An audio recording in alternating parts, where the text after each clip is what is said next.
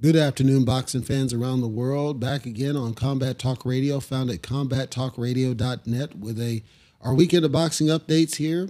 Feel free to check us out. Once again, the site is combattalkradio.net.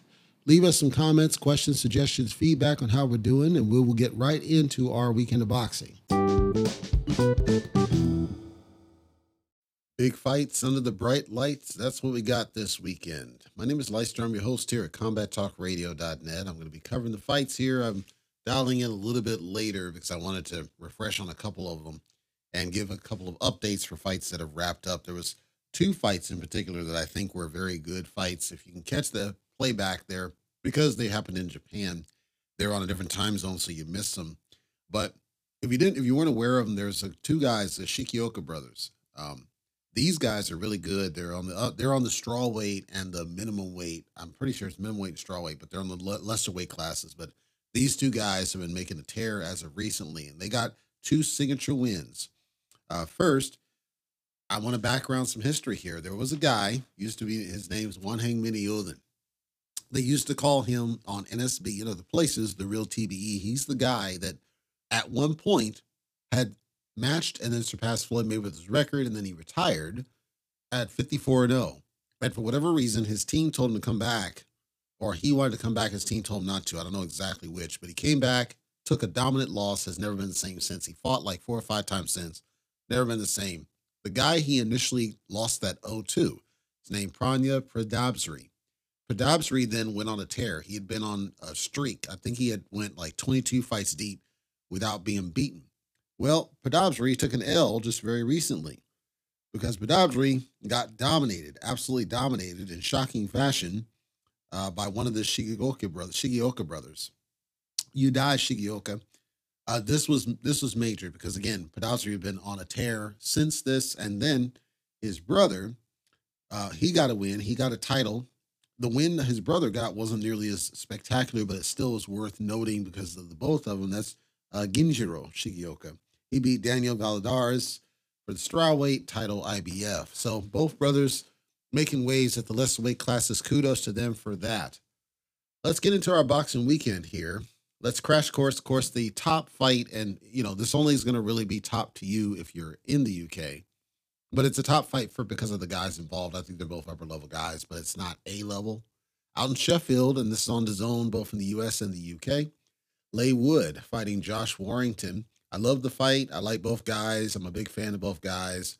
Both guys are on somewhat of a rebuild. Leigh Wood is off a win. Warrington's off a, a, a loss, a very controversial loss, but they're still reasonably young. They're still reasonably strong. Uh, both guys are boxers, pure boxers. So I wouldn't expect a knockout here.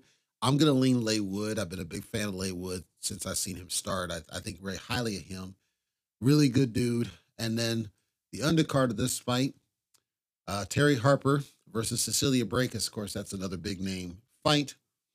I I like both. I'm I'm more on the Cecilia Braekhus side than Terri Harper. That's not dismissing on Harper. I just I think highly of Cecilia Braekhus. I think she got a bum rap. She's older. She's at the twilight of her career. I think so. I believe Terri Harper is going to get the W on that one. Personal opinion. I could get that one completely wrong.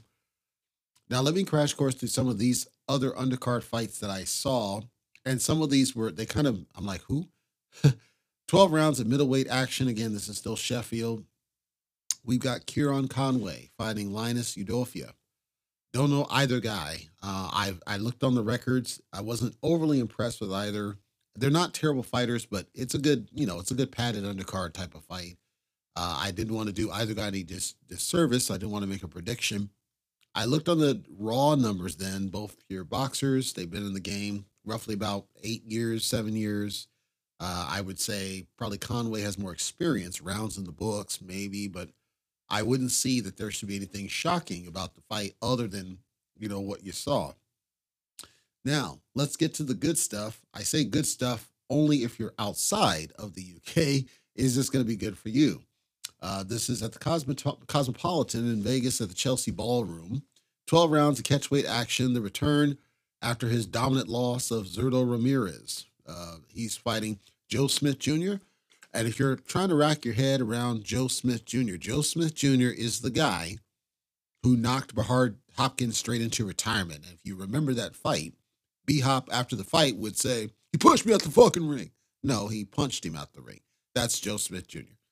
Joe Smith Jr. is a decent fighter. I wouldn't call him upper level. B Hop was clearly at the end of his career, not even close. And then Zurdo Ramirez, he went up and fought Bivol, got completely dominated. It wasn't close. 12 round domination. So this is his get back fight. Joe Smith's coming off a loss himself. He got stopped in two rounds in his most recent fight. But both guys are power punchers. Both guys have a good amount of rounds, years of experience. Zurdo has more rounds in the book. Zurdo's gone the distance more than Joe Smith. Zurdo has almost twice the fights. So let's put that in perspective, though. And Joe Smith's been stopped. He's been knocked out a couple times before. This feels like a mismatch only because Zurdo has he has to rebuild. He's got to get back. He was pushed very heavily. Goes in there against Bivol, gets completely dominated after all that smack talk he did. And so Zurdo's a southpaw. Zurdo Zurdo is at a slight disadvantage with respect to experience. Even though he has the rounds in the books, when I say experience, I'm talking diversity of experience. We saw this with Bivol. Bivol seemed to just outbox the dude where you didn't expect him to get that much outboxed. It didn't make any sense how he got so completely outboxed. So my gut tells me that Zurdo is going to win this in dominant fashion because it's Joe Smith on the decline. But don't be surprised if you see Joe Smith expose more holes in Zurdo's game because of a confidence uh, issue. On the undercard of that same event, 10 rounds of super middleweight action. Uh, the bully Bektemir makes his return after he got his quote unquote revenge against Gabe Rosado in a waste of a fight. And now he's fighting, and I really want to talk about this fight. Alantez Fox. Listen, Fox, the big thing about Fox, it's not that I don't like the guy. It's not that I'm against the guy. It's not that I don't see skill. The problem is he's flashy for nothing. It's all flash and all sizzle, no steak, as the term goes. He fought when he fought Meister, and people like NSB and other places swore that Fox got, quote, robbed. The guy didn't get robbed. The guy wasn't doing anything. He's he's flash for nothing. He wasn't doing anything. Fox has four losses. He's off a four loss streak. He lost dominant unanimous. He got stopped in five, stopped in four, and then a very close loss very recently. The dude is, it's not that he's not skilled, but he's not what people make him out to be. He reminds me of Paul Williams at the later part of the career, even mid career. Paul Williams was visual. He was not he was not the high level skill that people presented him to be. It's not that he didn't have skill, but there were guys that were way above him. That's what Fox presents as probably a nice dude and what it is. I don't see that he's a bad dude, but there's levels to the shit. And so I'm going to say, for me, watching Bully Bektemir go against Fox is going to expose this. I think Bully Bektemir, as much as I don't think much of him, I think Bully Bektemir is going to possibly get a knockout off this dude because Bektemir is no, nobody want to play around with. Bektemir is at a significant reach disadvantage. Bektemir is at a significant height disadvantage. Bektemir is a southpaw. But Bektemir seems, if, as long as Bektemir doesn't take his eyes off the prize like he did against Gabe, Bektemir is a very dangerous opponent. Even for somebody like Fox with his, see, the problem with Fox is his punches have no, there's no power on anything he does. So if he's not going to be able to keep Bektemir honest and keep him to respect the power, he's not getting out of this upright. I can tell you that much. So let's see, man. But I'm I'm saying right now, if he doesn't go in there and do more than what I saw against Meister and some of his other fights, the guy's getting knocked out. Uh, Fox, I'm saying, because Bektemir is extremely dangerous.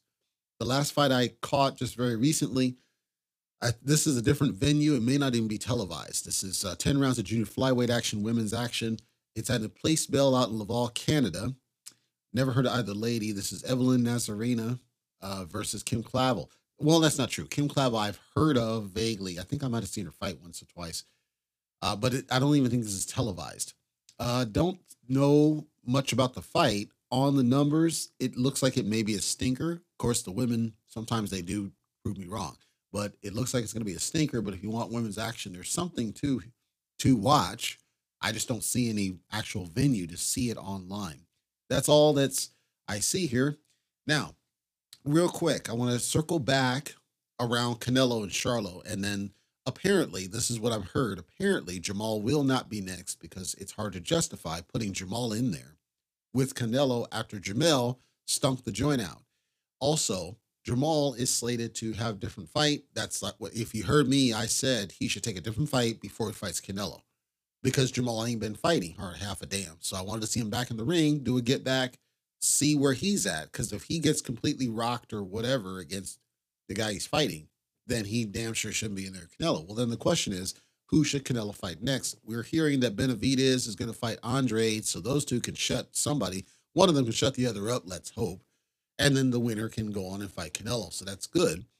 I don't think Canelo's going to stay off on the shelf that long. I think Canelo's going to want to stay busy. So the question is, who's Canelo going to fight next? He's fighting at 168. There's really not much smoke at 158 besides the guys we just talked about. So does he take a Bivol rematch at 168? We were told that's likely not going to happen. I want to see Canelo back in the ring, not immediately, but I'd like to see him back in the ring before next year, if at all possible. Maybe it's not possible. Maybe he just sits it out.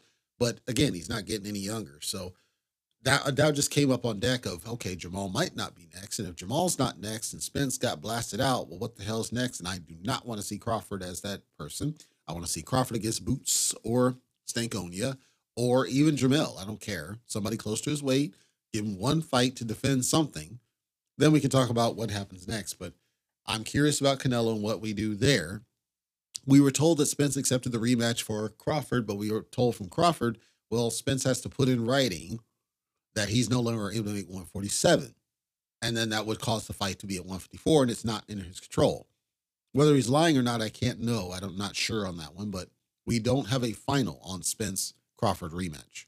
I think it needs to happen, but we don't have it signed, sealed, delivered. It's not yours. Shakur Stevenson very recently has been talking about with Bob Arum staying with Top Rank and not actually jumping ship because apparently Top Rank is able to pay him the money that he wants to stick around allegedly, Top Rank made an amazing offer to Frank Martin, who is on the PBC side, to come over and fight Shakur. Apparently, or allegedly, Frank Martin's manager accepted the deal, but Frank Martin himself refused the deal. Shakur went on a rant on social media, which caused Frank to flack back and say, No, we're not. Now I'm definitely not going to do it because you don't do that. I don't play this mess. We don't know what really happened. We don't know who denied what. We don't know if the deal was any good. We don't know anything because remember, the person who promotes Frank Martin is Spence. And Spence is, of course, trying to deal with himself and his family right now. So that could have caused some disruption. We don't know. That's what I got on deck. I will check in with you guys next week. Thanks for dialing in.